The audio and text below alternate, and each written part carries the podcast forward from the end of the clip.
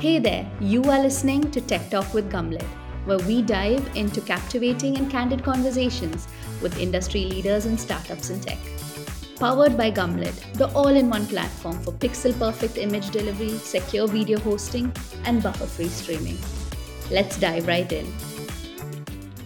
Hello everyone, welcome to Tech Talk with Gumlet. I am Aditya, co-founder and CEO at Gumlet. Today we are joined by uh, industry leaders of video first startup from Indian startup ecosystem who have uh, not only built but scaled their startups uh, in, uh, in, in, in last uh, few years.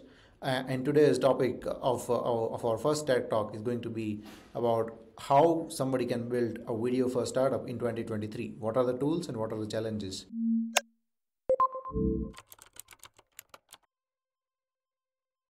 Hey, thanks everyone for joining today. There has been like a lot of uh, tailwinds for for video first companies, especially because of the pandemic. And we have seen like there are a lot of uh, startups which has emerged out. What was thought to be like a one time event, it actually turned out to be like a very um, industry wide thing where uh, video startups are, are, are, not only doing good, they are just they are just growing rapidly. And uh, I think it's it's a great time to talk about like what if somebody wants to uh, wants to start or somebody is building that. What are the, what are the best practices? Uh, this talk will basically allow them to understand what things to do and also like most important thing in startup world what not to do. So we'll jump into different topics uh, which is about journey of building a, a startup and uh, mostly from the tech perspective but we'll also touch base upon the product management part of it and how to give the best user experience as well. Why don't we introduce ourselves as well uh, my name is manu. I head the engineering team at growth school we're an ed tech platform focused on professional development. Uh, we mostly target people in the 20 to 38 years kind of range who get out of college. Uh, you know, they've learned a lot, but they don't necessarily feel like they have all the skills that they need to succeed in their career or upskill in their career. So it's more about uh, helping them achieve those goals. Um, you know, whether it's job transition, whether it's uh, being recognized more, whether it's just upskilling because you want to feel better about what you're delivering. Uh, those are the kinds of you know uh, objectives we strive to attain with with our customers yes hi guys i am ravneet uh, i am co-founder of wagmi um, before wagmi i was director of engineering at vedantu uh, where i uh, built the vedantu's app from scratch and scaled it to 40 million users so we have been in the tech space for a long time. With Wagmi, we are basically building a social tech platform where aspirants can meet achievers, right? And then they can engage with them, learn from them. And it is again a video first platform that we are building. Uh, so that's a little bit about my background. Uh, hi, hello guys. Um, my name is Suraj. I work with CodeChef. Uh, we are basically an online uh, coding platform where uh, you know uh, people from different backgrounds they come and they learn coding. we are primarily you know penetrating into the learning market, but you know our original USP was competitive programming, where people used to come on the platform, compete with each other, and that's that's how people used to learn coding. At CodeChef, I lead the product and engineering team. Yeah, Hello everyone, good to meet you. I'm Kaizad and I'm the founder of Swirl. We are a live video commerce SaaS company. We basically help D2C brands, retailers to create a very immersive shopping experience using videos and live streaming. Um, so think of it as like the headless version of Shopify, but using the video component uh, on top of it. Okay, sounds good. Uh, so uh, let's start with this thing. Um, I just wanted to direct with the, a normal person who would start something uh, initially. Uh, there is a very easy way to do this is, is no code. No code movement has has basically begun in uh, in uh, I think uh, 2015 around, but it has taken a huge momentum. One one big thing which comes into my mind is Retool, which is internal uh, backend uh, tool which can basically allow developers or anybody in, in a team to build internal tools remarkably fast. That's what they do right? But the question is that uh, what are like other tools or anything that is viable today which uh, makes this uh, possible to build a startup without without even hiring an engineering talent to start with uh, to get an mvp or to, to get to the point? I, I joined growth school about a year year and a half after it first started by which time they had, you know, uh, I, I, won't disclose the numbers, it's substantial amount of revenue, right? And it was all built completely on no code. I was the first engineer they hired, and they could afford not to hire a single engineer for the first year and a half and get to, you know, uh, substantial revenue um, just using no code technology, right? And it really depends on. So, uh, it, so I think that the the key thing to keep in mind is not to build the perfect product, but to build the minimally viable product. And if you if you seek that as your goal and not necessarily perfection in terms of hey, it should send this app notification, it should send this push notification exactly when I want. I want the perfect engagement. If you don't care about that dance, but more about like, can I prove that this works and I can at least get some revenue on it? Then somebody would get interested and say that hey, this looks like a viable market. Um, there's no way. I mean, this is 2023, right? Nobody's going to give you money just to say I have an idea. Somebody's going to give you money to uh, uh, once you have proof of traction. Uh, and and and if it really depends on the background you're coming from too. Uh, I think the challenge is greater for engineers because you can code, and so you're really tempted to say, okay, I know the stack. I just want to build this. But even in that scenario, I think uh, if you're proficient with no code tools, you'll get to market and prove that faster uh, than than if you built it yourself necessarily. So I'll just highlight some of the tools that really got us off the ground. Growth School is a is a, a, a cohort based uh, uh, education platform where people people buy courses for professional development in a nutshell, right? So you're a UX designer, you want to get better at UI UX, you're a uh, you want to start a D2C business, you want you, you want to get better at uh, full stack software engineering, etc. So you'll come and engage in growth school. You, you might take shorter programs that are a few hours, longer programs that are eight to twelve weeks, and and, and you'll do that. So uh, Vaibhav, who's the CEO and founder of Growth School, he, he's uh, he's a marketer by profession. So naturally, he was very comfortable with. And marketing is, I think, is a great uh, background for for no code tools because it's all just like learning how to like get one tool to talk to another, right? So it's like very good background to come from uh, if you're if you're uh, uh, coming there. How do I get Google Analytics to report to this spreadsheet? How do I get this you know in, into this other thing? So what was relevant for us? The, the, I think the king of the jungle, honestly, is like some kind of content management system if you're looking at tech. But obviously, every situation will demand something else. For us, content management system, you can't go wrong with you know uh, something like WordPress. Super flexible, millions of plugins. It won't do the perfect thing, but it'll do like quote unquote 80% job, right? Uh, for payments processing, again, there's Razorpay and there's a bunch of other uh, uh, people in the ecosystem that'll plug in nicely with that. And um, yeah, and, and I think the the other thing that's really worth doing in terms of like the little bit of glue that no code is not going to give you off the bat is something like Zapier or Integrately. But those tools are all great. Like they, they let you kind of connect these missing pieces and and form the glue to kind of connect uh, connect the pieces of your platform that you would otherwise have to code. What are others? Uh, if you have any any thoughts on that, uh, Ravneet, Suraj? See, yes, uh, Retool is great, right? Uh, at Vedantu also we had this big CMS that we had done internally, where which manages all the batches, right? Because again, we were also into cohort-based programming, and a lot of kids. And in the COVID times, so we have seen that also scale, right? Where more free trials were given and there were more batches of people coming in kids coming in right so but uh, for example if we look from a parallel that the kind of cms we created internally versus what can be achieved on retool today is amazing right so uh, i think that uh, that level of work can be done at say one tenth the time minimum right and you don't need sophisticated software engineers to do that right and be dependent upon such CMS. So basically, again, that power did unlock with Retool coming into place.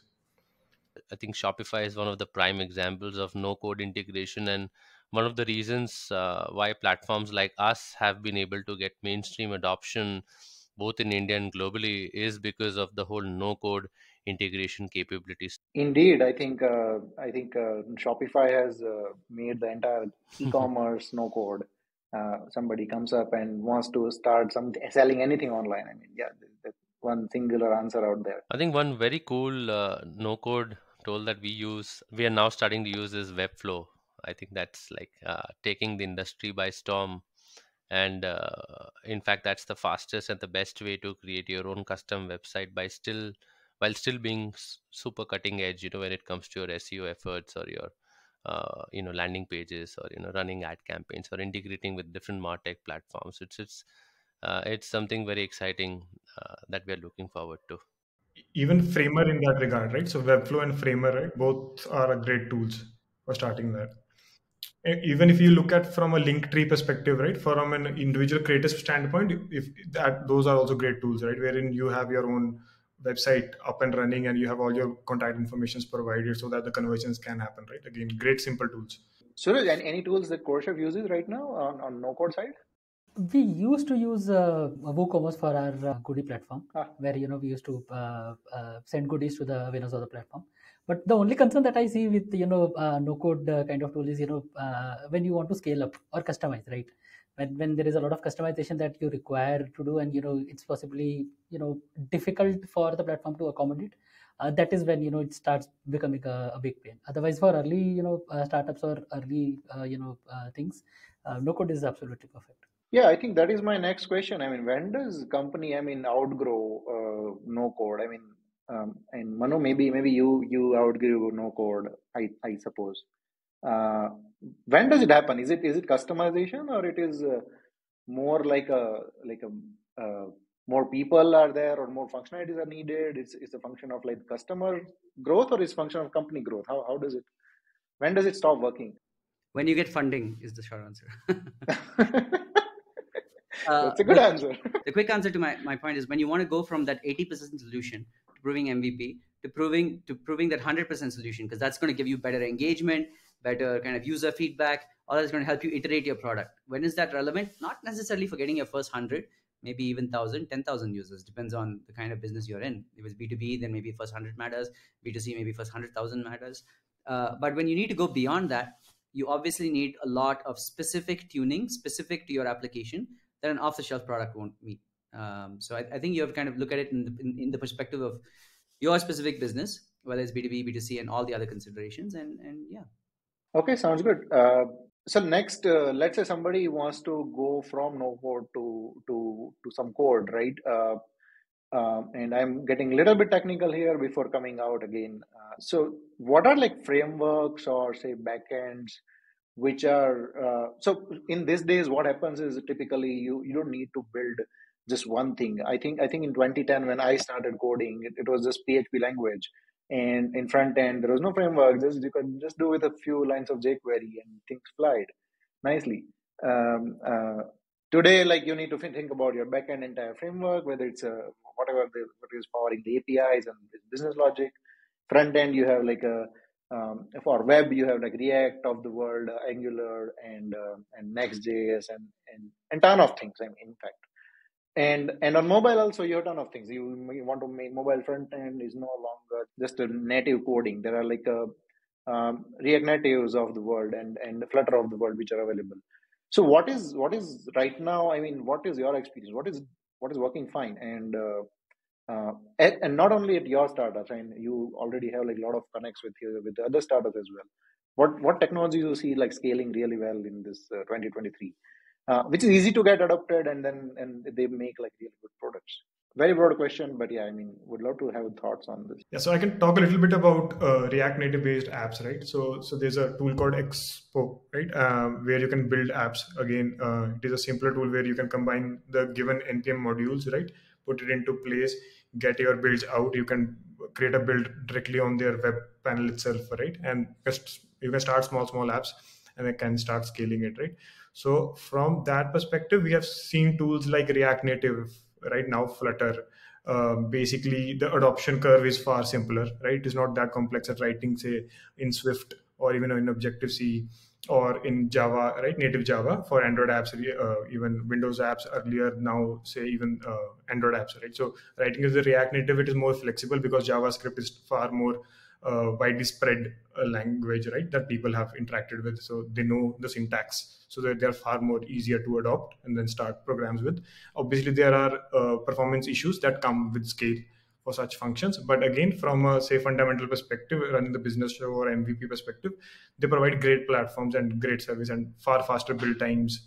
Uh, development times are far simpler, and you can basically get your apps up and going, bigger apps, right, within months, rather than having and again having separate teams for iOS and separate teams for Android. So React Native, Flutter have been great technologies for more app developments to happen far faster uh, CodeChef and a lot of other platforms uh, they have started migrating to React primarily because you know uh, the the development community is is huge, right? So you know the resources that are available uh, they are they are uh, kind of it's it's a gold mine of content or resources that are available in React. You know if there is any problem that you are uh, facing with respect to any any any issues that you are facing, right? it's very easy to you know find a, a huge community a solution from the huge community. I think from painful personal lessons we've learned, not just at Growth School, other places. The, the, the real challenge in transitioning from no code to code is is is the metaphor uh, two metaphors i think. One is imagine you're driving a bus you got to you got to change the tire on the bus but the wheels have to but the bus can't stop right? So like the no code platform has to run. So the the the the, the metaphor that transitions into that is how do you eat an elephant right? Piece by piece.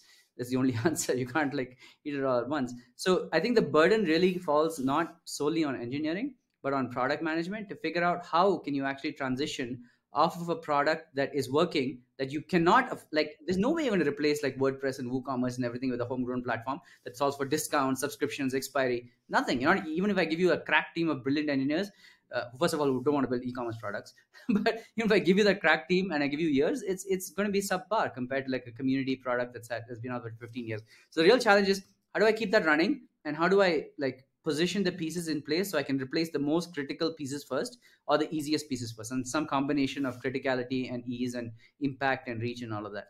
So that's I think so that becomes really a really good. It's really good. To, it's really important to have a good product team in place that can envision that because uh, you know you're not always going to do that as from from an engineer's perspective. When when somebody starts, let's say, a video uh, journey, the first thing that comes in our head is the big one, YouTube, uh, and uh, and let's put videos there right? That is the first strategy. Uh, i think i think suraj will be able to relate uh, the biggest uh, with that. Uh, uh, because yeah i mean why not? It's there it just allows us to to upload things uh, so so suraj why don't you tell some something about when when somebody like outgrows it? And what are the time, times when youtube is great fit but what are times when it is not? You know the benefit of using youtube is uh, you know the user base like you know more than 2 billion active users every month. Uh, like you know uh, you can easily get uh, uh, any kind of target audience that you're looking for right? That's that's the primary audience. That's the primary benefit of uh, you know using youtube right? So you don't have to you know go and search for the user bases or you know content delivery is very easy there. That's that's you know one of the best method to you know launch yourself. It's also cost effective. It won't cost you a lot you know if you want to go ahead and you know start delivering your uh, content in the market. Uh, but i think you know uh, the issues that people start may start facing it with, with respect to you know content restrictions. There are youtube has very strict content policies right so you know uh, it may allow certain content it may not allow certain content. Monetization also is something that can be problematic for a lot of people. Anybody did exp- have have experience with youtube in past? And there are two sides of thing like one is business side of thing one i think is demand gen. So i think demand gen and getting the awareness out and all uh, youtube is still a great platform to to get people on board. I think a lot of saas companies because i, I meet a lot of saas founders do use youtube as a, as a demand gen where they put videos they they get some audience there um, yeah, so actually, YouTube is a great tool for edtech, especially right. All edtech is built on uh, YouTube, right? Uh, Unacademy has an, a great way of uh, you know putting out teachers, getting all the students engaged. Same with Vedantu, same physics, Wallah, right? So if we look at edtech, edtech has has I think used uh, YouTube as the best source, right? And for their distribution channels, right, and reach the audiences. Uh, so yes, definitely. Uh, then, but again, as uh, others also said, right, there are a lot of restrictions that we can play with YouTube and can't do. Right. For example, um, most of our teachers are master teachers. Right. They used to teach it on YouTube itself, but they are not direct ways of taking account information of the user. If I click on subscribe, right, then automatically all that comes to my account, and then I can reach out to that user somehow. You know, share my app link, share my course link and all that you have to have you have to put all the links etc in the description section or all that ways right? So again they don't allow the flexibility right? If they could open up or have plugins like the way slack has right? I can customize my channel can put in a lot of bots etc to basically you know uh, cater the experience the way i want to as a channel owner right? They don't allow such customizations or plugins to be embedded like say Dukaan is doing it or say shopify allows that to happen right? So so such things are not there. So hence it starts restricting it. And then you end up you know trying all those things into your own platform. And then you have to ask for maybe more custom built personalized solutions etc onto then respective platforms like Vedantu Unacademy physics Wallah right? By byju's etc but yes as a distribution tool great right? Uh, you can have all the keywords possible out there. You can program your content that fashion. You can again set schedules on how the content should get dispersed all that again doable. Uh, we, we can go live do that all that again is available. You can integrate bots when you go live right? So all that is available but still uh, the experience is limited in the fashion and the way we are going now from video centric products right? The kind of experiences that can be built now feels like are getting restricted on youtube. Customers are uh, you know really looking for an experience.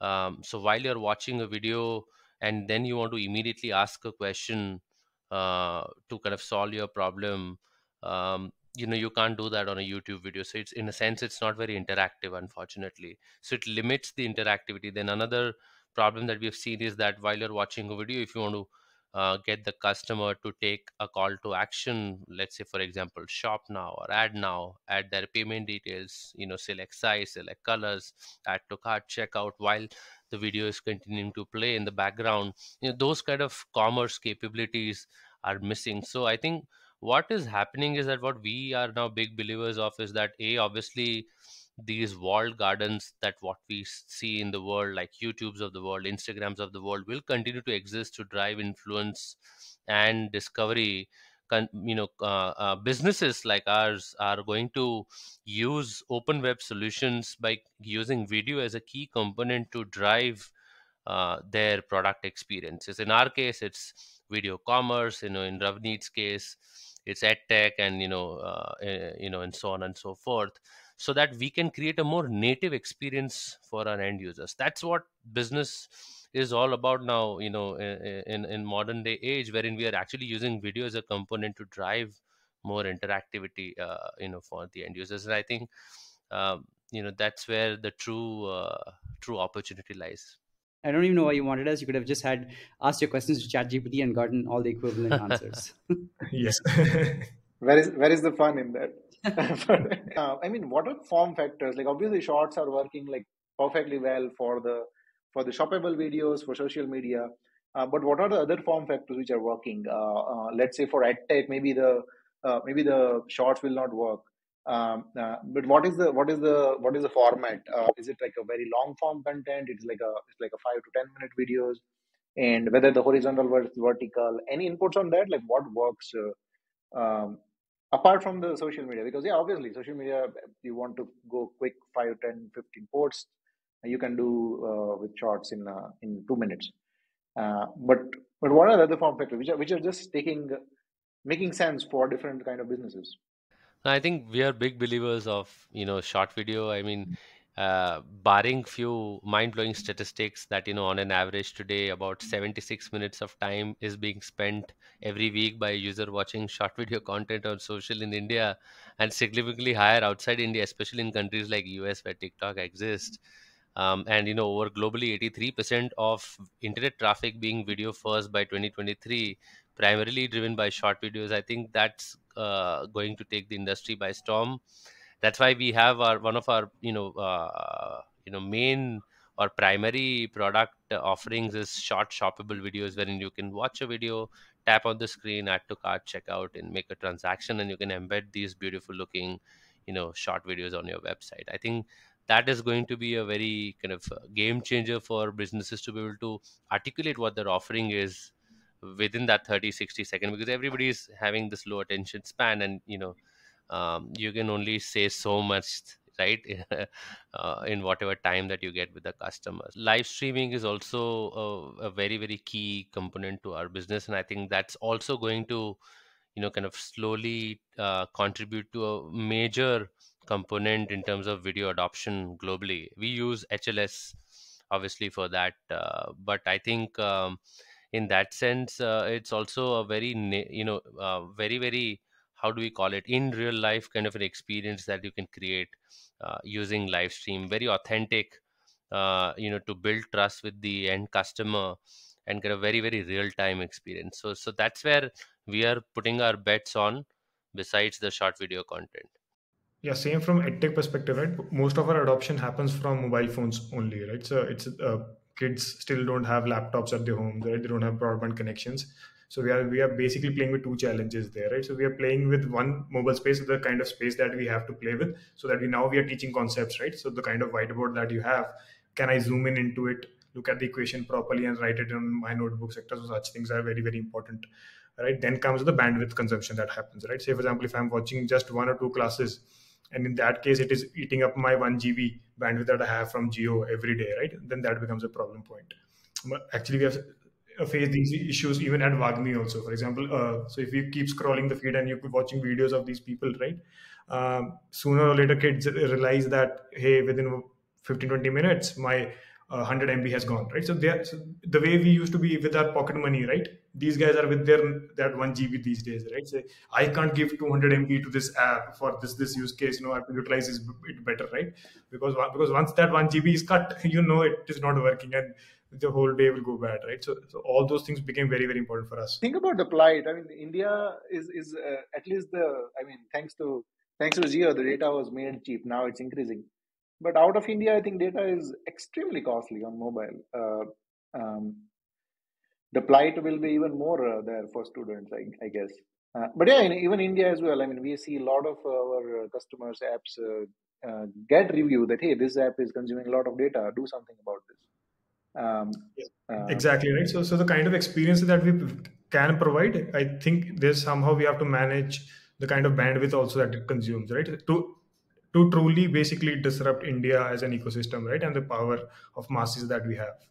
Uh, as you also said in Dubai, I was recently in Dubai and then I've seen the costs of internet are minimum 8x more than that of India, right? And the difference that they have is because internet and Wi-Fi as a sector are so easily available, uh, people and also uh, the penetration that the way we have it for smartphones, right? They have it in a better ratio for even say personal devices, personal laptops and phones, right? So ours is way too much uh, skewed towards mobile, right? So you have to have those plays in play. And and I think uh, Ravneet, for uh, especially for you, or maybe even others have experienced this, but this video once once it is let's say processed on device, uh, or say once it is recorded, there is no reliable way to get out uh, the video. I mean, the, the people record, and it, it's part of the form factor, right? People record in multiple dimensions, multiple formats. How do you get that out? Uh, somebody with iPhone will record in 4K. Who knows? Um, how, how big is the challenge? Because I think I think that is that seems like a big big problem right now. Uh, or if you if you guys have found some answers to it, Manu, Suraj, I mean you you have videos which is which is already prepared, not by users. So I think you will be facing less of it, or you also do. Yeah, we do face. That's what I initially mentioned, right? You know, uh, college students having different type of phones, different type of. A lot of them may not have a lot of uh, you know great quality uh, cameras to uh, create uh, good quality uh, content. When when there is a an issue with respect to data, Uh, say probably or even network, right? When there is a fluctuation in network, when there is a live streaming happens, uh, you know, so for example, if you say uh, watch cricket match in Hotstar, right? one thing that I like about them is like you know they they have a fallback option so they'll reduce the quality of the video that's being you know uh, streamed. So that way the you know the streaming will keep on continuing. So that's also you know something that should be kept in mind. And that's very important factor uh, that i feel you know uh, for for uh, live streaming videos. So i can add to that. I think we we at, at least at growth school we come at these problems from a slightly different perspective that most of our users are paying users for, for video consumption right? And, and they're consumer oriented so it's still a b2c kind of focus, but they're paying users. So these are people who paid 10,000, 25,000, you know, for an eight week, 12 week program for, with, with mentorship, access to live video, uh, which is a huge challenge. so some of our cohorts are like, you know, huge, way, way larger than uh, uh, what is typically allowed by most platforms.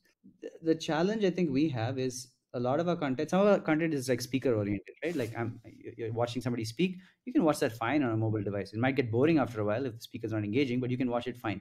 But a lot of our videos is like screen sharing. Here's how you set up google analytics for an intro to digital marketing course. Here is how you do full stack engineering. This is this is the this is where the router is the middleware is blah blah blah.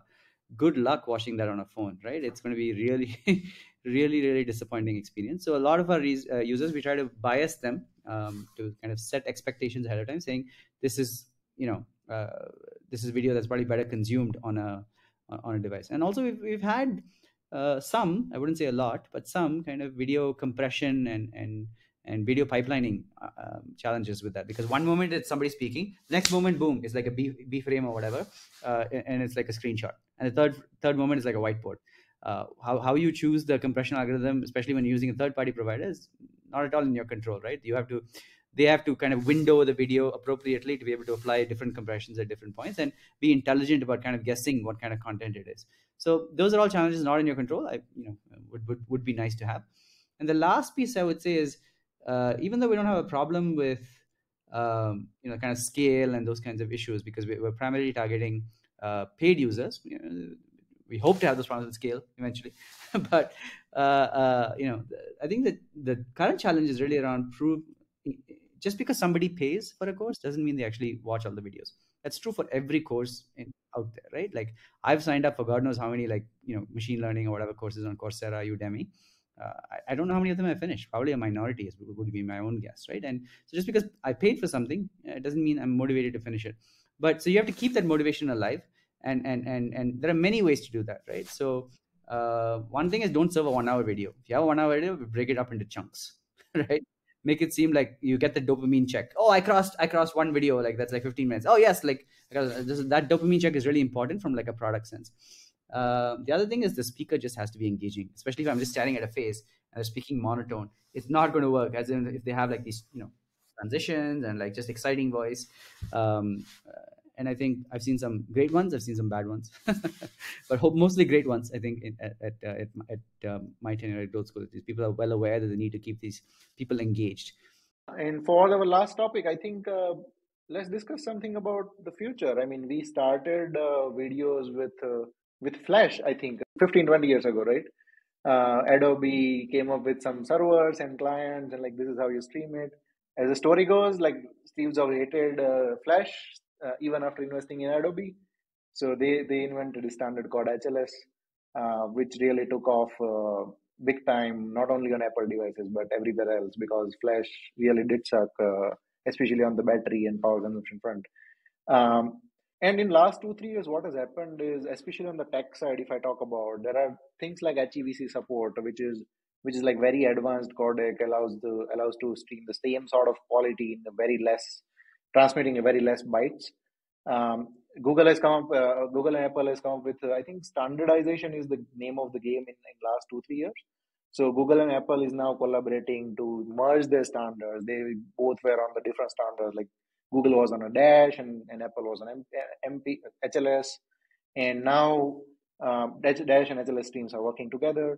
Um, DRM systems are, are really good uh, right now. So in past, somebody needed to deploy, I think, four or five different DRM systems. Uh, now it's thankfully down to two. Uh, so uh, Widevine and Fairplay, if is deployed, 99.5% uh, devices are covered uh, these days. And uh, and on live, live live streaming front, I mean, Apple has done a great job with LLHLS, which is which reduces I think latency of HLS streams, uh, live HLS streams by I think from 15 20 seconds to around five six seconds. That's what the best case can achieve. Um, that is that is a lot that has happened. I think standardization and interoperability and and reducing this fragmentation is what is being done. Um, what do you see like in next two three year or or if you don't see, I mean, what is the wish list for next two, three years? I mean, on, on tech front or on video front. Uh, I think from Ravneet, we have great list for YouTube, uh, allow App Store on YouTube. I mean, but uh, but what else? Like, what is the what is the wish list for future of videos? Yeah, I think one is definitely bandwidth reduction, right? So we have to provide video content at a far lesser bandwidth available, right? Because I think uh, one of our prime challenges at Wagmi today is that people want to engage more. It is just that their internet consumption is going higher, right? So how do we reduce that? Because that basically for the company means far more engagement and far more kids learning, uh, you know, coming into more learning cycles, right? Um, but that bandwidth is basically now limiting the kind of extent that we can go to uh, to provide such experiences, right? So that become that is a very very important question, right? Because this is how the world has shifted. Right? Earlier we just had these boring websites, right? And we had to read through a lot of content and look through it, right? From that to now the delivery, all of that information happening in some one minute video format, right? And then even live experiences, live commerce. So the world is now shifting from a dead web pages uh, products to now deeper engagement products right? And now sooner or later it will go into the metaverse world as well wherein people will wear in these gadgets and will be in a video universe completely right? But again at end of the day it matters right? How better the experience can be. And uh, as manu also mentioned there are different audiences obviously but if we have to create far more scalable products and reach to all these people then it becomes bandwidth becomes a limiting power as of now. But again uh, in the last three four years what we have unlocked as India, uh, wouldn't have been possible without Jio right? And similarly i think such companies will keep evolving uh, as the time comes right? It, it'll keep becoming cheaper and cheaper and hence more availability to such bandwidth and hence more options for us to provide for. Yeah i think that is on top of everybody's wish list. Anything else? I mean apart from bandwidth I think the same thing that uh, Ravneet was pointing out, right? The post-production part, uh, you know, uh, kind of automating it somehow where, you know, people don't have to put a lot of effort to get the post-production done. That is something that uh, would, would add a lot of value and, you know, speeding up the uh, delivery of the video content. Oh yeah, that is that is I think my personal favorite post production uh, because uh, yeah I went through the pain only once, but yeah, don't want to go through that again. Yeah, I, I, would agree that those are certainly much bigger things. Uh, the only other much smaller thing I would think about is like um, uh, DRM, like better DRM. So certainly where we are with Fairplay and uh, Widevine is a thousand times better. I, I, I popped in a DVD I bought like ten years ago, one of my old favorite shows, and it's like I popped in on the PlayStation. It says you cannot play it because it's not in region two. Some nonsense, yeah, you know, like really stupid DRM nonsense like that that they used to do. And where we are is a thousand times better than that. Um, but uh, yeah, so I, I think advancements there would give kind of confidence to say that hey, but it's an arms race, right? Like you can still screenshot stuff even if you have Widevine. Like you can use like a screen capper. There's it's an arms race. Like you invent a better shield, somebody will invent a you know like harder weapon. So eh, I just hope that that keeps up in a way that's you know fair to both creators as well as maybe a little fair to pirates. I don't know. yeah, we are we have seen both the sides. I mean, uh, we we have seen like how to download the DRM protected videos, what are things to do it, and to now providing DRM protection for everybody yeah i mean it's it's it's a it's arms race uh, but uh, uh, thankfully right now at least i mean it's in favor of like people who want to protect the companies these days um, uh, it's it's become very sophisticated. At the same time it, it's it, all all the issues are gone like these errors and like the latencies. Previously drm content would take like 15 seconds to start and all those things. Uh, all those things have went away but but yeah I mean, still still good way to go. Uh, and and part of that was because of the fragmentation in the space but but yeah i think it's it's getting better. See basically videos are uh, basically digital assets right? So in our physical worlds we have our houses we have our buildings right? We have our security guards protecting it or managing it and running the shows right? In a digital world videos are our assets right? Every video on youtube can keep bringing views even for a longer durations right? For years and years to come. So hence they are assets. And if we look at assets again the security becomes a key there also right? So if it is your proprietary content which you have created and that gets you money revenues advertisements from here and there it has to be protected right? Uh, so all similar principles apply right? Which in our physical world apply applies in the digital world as well.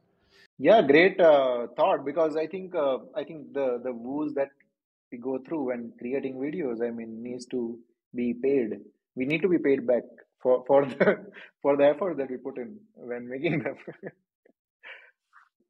okay, any last thoughts before we we uh, close on? Uh, I think we are we are done with the topics. One wish list that I can think of is you know uh, better searchability of content. So, for example, if there is an, an hour long video that talks about say data structure and algorithm, and it contains say a, snippet that just talks about say you know uh, bitwise and if i want to search content uh, that that's there only for that particular content you know there should be a better searchability function that that brings me all the content that is related to that bitwise or any particular topic which can be in a you know longer duration video. I think yeah hey hold on hold on hold on really, i think that's like super i think it's a super killer feature. The closest we've come to it is in terms of like the content creator doing chaptering uh, doing like better seeking and things like that but those are all very weak you know like how do you know you're using the right keyword what if you could do like a deep video search? Uh, i read somewhere that google's releasing a product on deep video search. I'm sure it won't be the last word in the space uh, but that would be like a, a, real game changer. I think that's a great point that suraj makes. Hold, hold on two months. We are we are redesigning our cms uh, it has those features so. Nice, nice. aditya let, let me ask uh, let me ask you a question. Uh, so yes please. how different on this um, you know deep video search problem how would you characterize its complexity in terms of you know the pieces compared to deep image search which has been around for a long time? So video is in, in one way to think about it as a series of frames. Obviously it's much richer than that because it has some connectivity between those frames. But what can you do in deep video search that you, you know you will not you don't think that we, we could do we just split all those frames and index them? Yeah so uh, i'll tell you how we are tackling it. Uh, uh, so what, what we are right now like in, in version one what we are building is uh, is at least the searching of the spoken words so let's say as, as suraj said somebody told about like say um, uh, some some phrases or something uh, at least that should be searchable to the right through that second not only the video but to that second uh, so that's what we are doing right now. Uh, that is also powered by ML. So we'll convert all the audio to text and index it uh, according to all the timestamps and and allow from a single search bar to search. Even if you have like one lakh videos, we'll search through all that within a uh, within second and and give you out the the search. So that's what we are doing from audio right now. Um, the the the second part, I think we we uh, which is the deep image search and the counterpart of video is uh, is this indexing frame for their content so let's say for example if i if i take a photo of this room in a big way there is a whiteboard and then there are lights and, and i can search that uh, there are two challenges with that one one is uh, it's extremely computationally intensive so what happens is that uh, for doing it for images uh, is is okay because you have like one lakh images is like one lakh frames but here it's like a multiply by 30 into your minutes. So it's it's a large number of frames which are there. Uh, even if we do every second, it's still a, it's a big one uh, to to pass through the machine learning model Um, and second one is that uh, how useful is that? So uh, for some industry, it might be like very useful. So some it is not so much. Uh, um, so so we are just waiting, weighing on those options uh, about how, when, at what point of time things will become cheaper to index, and at what point of time we have enough data that this these are the set of industries which support uh, the deep in, uh, video indexing will will basically make super good use of it. Uh, right now, it's it's even YouTube. It's it's it's not that good, but I think it, it should become better. Uh, so that's what we are doing. we are uh, it's it's it's the, the deep deep part, uh, especially if extraction of frames, is, is really a tough one. Uh, not from the result side, but from the competition and cost side. Uh, but uh, yeah, let's see. At least the version one will come from audio. Yeah and our future plans can be that we raise money from Azure, right? And say, hey, 10% loss computation, just let, let it be on us. uh, yeah, I mean, Satya is all all bullish on all the ML technologies these days. Uh, interesting to see, especially this this. Uh, I mean, there are some things which are which were very computational intensive, and now it has become like very cheap. For example, this uh, uh, this image generation uh, this stable diffusion and things like that were were very competition in, uh, intensive back in like 2016 17 uh, nobody could even think doing that uh, very easily. Um, and on the other hand apple just released ios 16.2 um, which is stable diffusion inbuilt. Uh, they have apis for that. And it runs on mobile devices which is like like completely different which was unheard of. I think things are becoming way cheaper way faster on the ML side. Uh, I think it's it's it's time we'll start seeing on device uh, and and on on CPU things super early than than it was anticipated. At least, at least I have been working in this field since like more than more than six years now, but. Uh, it seems like things are things are becoming less computationally intensive really, really fast, which is a good thing. Okay, I think then then this is a, a great time to conclude uh, today's tech talk. Thanks a lot, everyone, for for your inputs today. It has been uh, really good to talk with you guys. Uh, see you guys in the next one. Thank you. Have a great day. Bye bye.